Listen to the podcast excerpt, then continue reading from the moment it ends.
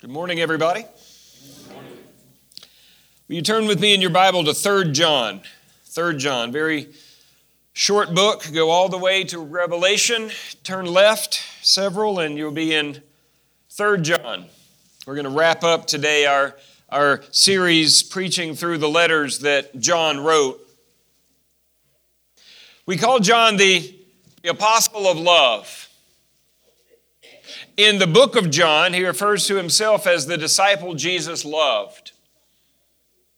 He didn't start out that way. Jesus had a nickname for John. He called him one of the sons of thunder. Because one time they were traveling along and they came to this town and the people didn't want Jesus to do any miracles. They didn't want any part of Jesus and they were asking him to move along. And John looks over at Jesus and he says, "Hey, Jesus, you want me to call down fire from heaven to consume them?" Now, where John got the idea that he would even have that power, I don't know. But Jesus said, no, we're good. We're just going to move along. John started with thunder, and he ended with love. And he's the one who wrote, "God is love." We saw in 1 John. In 3 John, he's talking to believers. And he's going to give us 3 big ideas marked off in the text by the word beloved in English. Beloved. He's going to talk to us about how beloved believers interact with each other. We're called to love each other. Love God with all your heart, your soul, your mind. Love your neighbor as yourself. And a special love within the family of God. We're called to love each other. And John wrote 3 John to model for us and to talk to us about how beloved believers love each other. So let's just jump right in with your first big idea. It starts in verse 2. And we're going to watch for the signal beloved. He's going to mark his thoughts off by calling them loved. He says, "Beloved, I pray that you may prosper in all things and be in good health, just as your soul prospers. For I rejoiced greatly when the brethren came and testified of the truth that is in you, just as you walk in the truth. I have no greater joy than to hear that my children walk in truth." Here's your first big idea. Beloved believers speak with love. Beloved believers speak with love. He says, "I pray that you may prosper in all things and be in health, just as your soul prospers." When we talk to God about each other, we speak with love. Now, this is a verse that's been often used. I pray that you may prosper in all things and be in health, just as your soul prospers. And sometimes this verse is used to say that the will of God is prosperity. There's a whole movement we call the prosperity gospel. And they revolve around health and wealth. And they'll point to this text and say, "I pray that you may prosper in all things and be in health just as your soul prospers." And they take that to mean that if your soul is right with God, then so will your bank account be and so will your health be. That's not what he's saying here. Read it. "I pray that you may prosper in all things and be in good health." They're not the same thing. They're different. I pray for A and B. Prosper in all things and be in health. Is it possible to prosper in all things and struggle with health problems? Even sickness and death? Absolutely. They're not the same thing. He says, just as your soul prospers. He prays for body, soul, and, quote, all things. John praying for the church, because beloved believers speak with love. He's speaking with love to God on behalf of these people. He says, when I pray for you, I pray for every aspect of your life. I pray you're healthy. I pray your soul prospers. I pray that everything going on in your life just prospers. Of course, John knows that's very few people get to live like that, with just all prospering all the time with no difficulty. But when he prays for them, he prays that they prosper. I want you to notice also, beloved believers say edifying things about each other. I rejoice greatly when brethren came and testified of the truth that is in you, just as you walk in the truth. John spoke well of the church. I rejoice greatly. He expected good news from his people, and he was glad to hear it. When John thought about these people that he writes to, he knows their character, he knows their heart, and he found much joy. He wasn't surprised that they were doing well. I think he expected it. He was glad to hear it. He had authentic joy in the faithfulness of the church because he loved the church. And if we're going to apply this to how we love one another, we should find tremendous joy in each other's obedience. I want you to notice the brethren spoke well of each other. When brethren came and testified, they had a chance to go talk to John. How are things back at the church? Oh, John, you wouldn't believe it. They're walking in truth. They're pursuing godliness. They're pursuing holiness. It's going so well. They said good things about each other. And it's easy to do the opposite, isn't it? It's easy to talk about your spouse in a way that cuts them behind their back, because we see them more closely than we see anybody else, and we know idiosyncrasies and faults. They came and they testified. They had a chance to talk about other believers, and they spoke well of them, because beloved believers speak with love. I want you to see also they gave each other the benefit of the doubt. They testified of the truth that is in you just as you walk in the truth. Now, I bet for every believer you know, everybody in this room here, everybody outside of it, I bet you know areas in which they stumble, areas where their walk is imperfect. I bet they know those things about you as well. You know them about me. That's how it is when we're enjoying each other's company, walking with God together, we realize no one walks in truth perfectly. There's no one who's just got it. So they have a decision to make when they talk to John, and what they talk about is they're walking in the truth. They could point out the errors and mistakes. John knows about some of those, and he's going to talk about them. He's going to call somebody out by name in a minute. But when they have a chance to talk about their church, they talk about walking in truth. And he says, I have no greater joy than to hear my children walk in truth. We rejoice in each other's faithfulness. No greater joy. Anybody follow a sports team? Anybody get excited when your team does well? And you're not even on the team. You just like the team because you decided long ago or whatever. You get excited when your team does well. You're part of a family here, a family of beautiful believers who love Christ and sometimes struggle but are pursuing faithful obedience. No greater joy if we're more excited about things going on in the world that don't even concern us than we are about the people that God has drawn us closest to. Our priorities are out of whack. We find joy in so many things other than the people of God. He calls them my children. We learn to see each other as family. And he says they walk in truth. Now, I love this idea because there's such a spectrum of obedience. Sometimes our walk is confident, faithful, steady, marching, trudging on, powerful. That's what we'd like to have all the time. Sometimes, man, that pack is heavy. And it's a slow, heavy slog. But we're walking. Sometimes it's a limp. Sometimes we're wounded and hurt by what's happened to us or people that we love. But that's walking too. Sometimes it's getting back up again after falling. And that's walking. And there's a whole spectrum of where we are with God, and it changes throughout our life. We're not always limping, but sometimes we are. And so John's perspective here, no greater joy than to see the people walking. You may see somebody limping and struggling. Rejoice with them in their faithful obedience. They could be going the other direction. They could just sit down and give up. But any faithfulness is something to celebrate. Beloved believers, speak well of each other. Find those things about one another that are edifying, encouraging, worthy of repeating, because the world tears down and there's so many opportunities to build up. They speak well of each other. Here's your second big idea.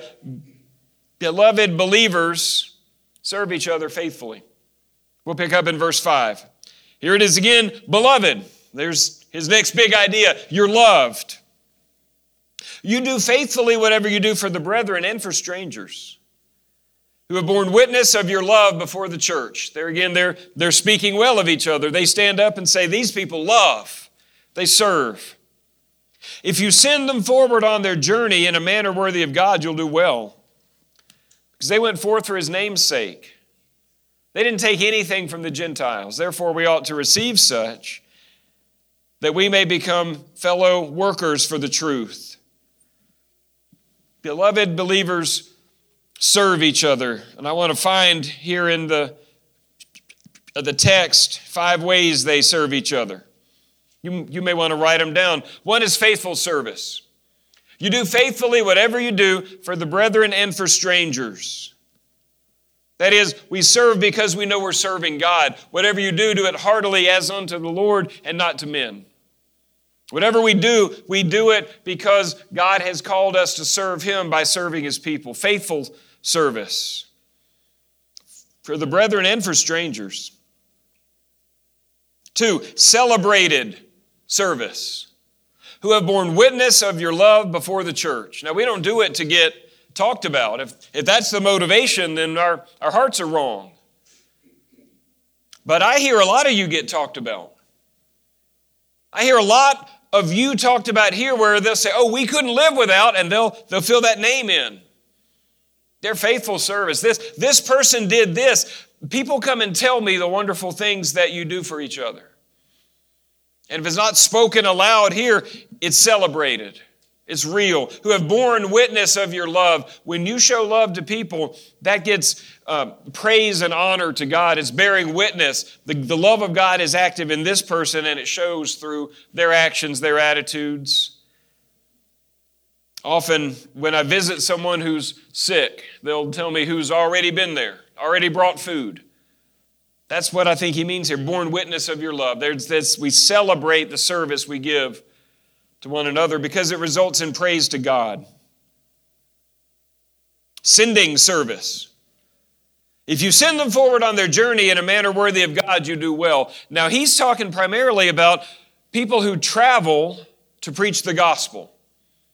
And if they come to you and then you fund the next leg of their journey, good for you. That's part of it. It's moving people forward to advance the kingdom of God. But it applies in a lot of ways. It applies in that potential Sunday school teacher who's uncertain, not really confident they've got what it takes, and they receive that mentoring and that encouragement. It might be somebody thinking of going on a mission trip. The world is opening again, and we're going to get in on that. And you say, oh, I'm not sure if I could. I've never done that. I'm not sure if I can. Well, that person needs encouragement. Potential choir members. Hesitant to sing. Encouragement. Do you know what we do here that I love?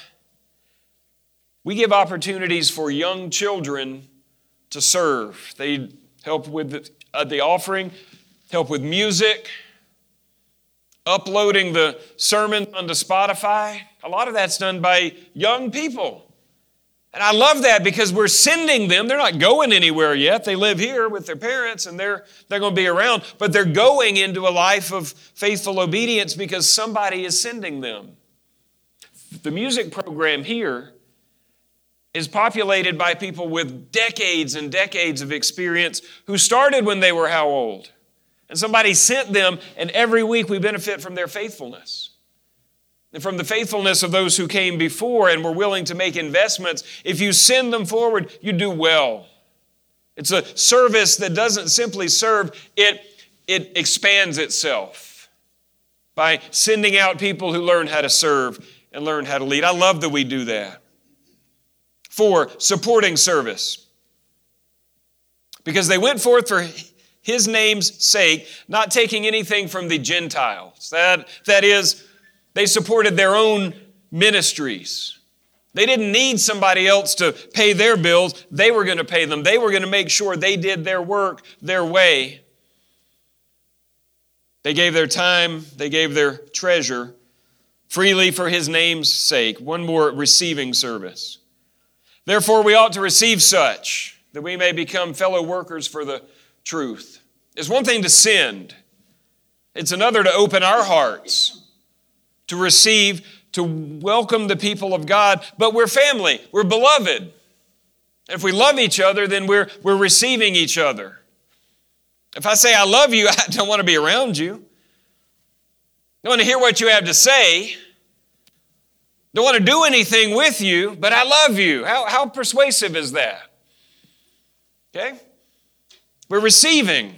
Therefore, we ought to receive such. We show hospitality to people who love Jesus. Beloved believers speak with love. Beloved believers serve each other faithfully. One more here. Beloved believers bear their responsibilities with humility. Verse 9. I told you he's going to call somebody out by name. I wrote to the church, but Diotrephes, who loves to have the preeminence among them, does not receive us. Therefore, if I come, I will call to mind his deeds which he does, prating against us with malicious words. Not content with that, he himself does not receive the brethren. He just said, receive the brethren. He won't do that. And forbids those who wish to, putting them out of the church. Beloved, here it is, do not imitate what is evil, but what is good. He who does good is of God, but he who does evil hasn't seen God.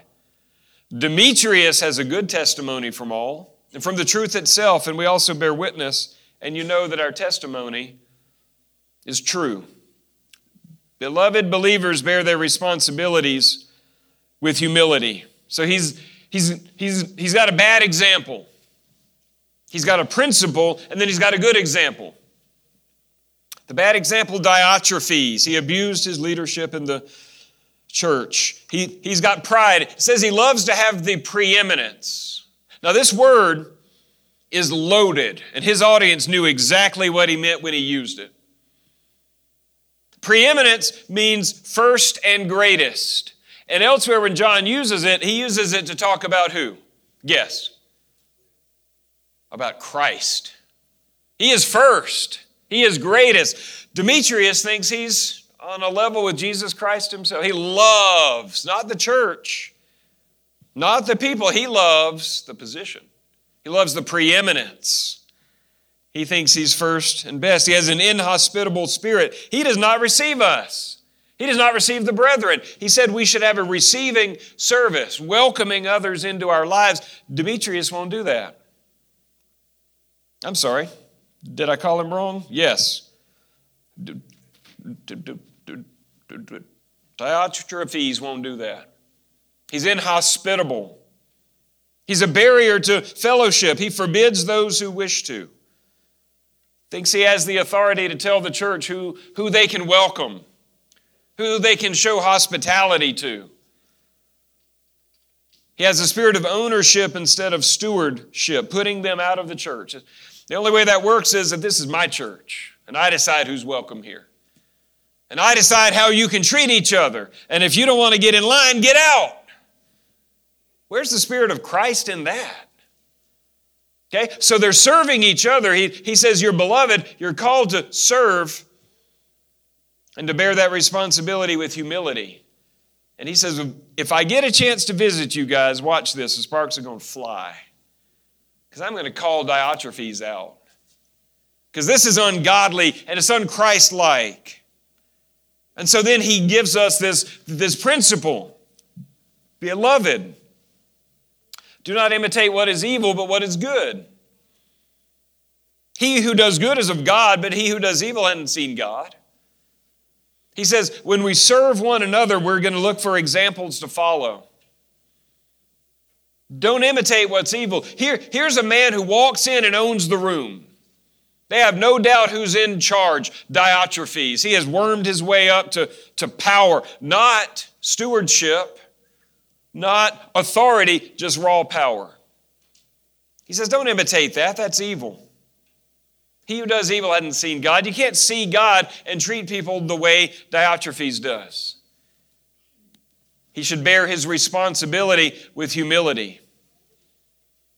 We all find role models somewhere. We imitate somebody. So he gives them somebody they know. We don't know much about this man at all, Demetrius. They know him. He has a good testimony from all and from the truth itself. And we bear witness, and you know that our testimony is true. He says, if you want a good example to follow, Demetrius.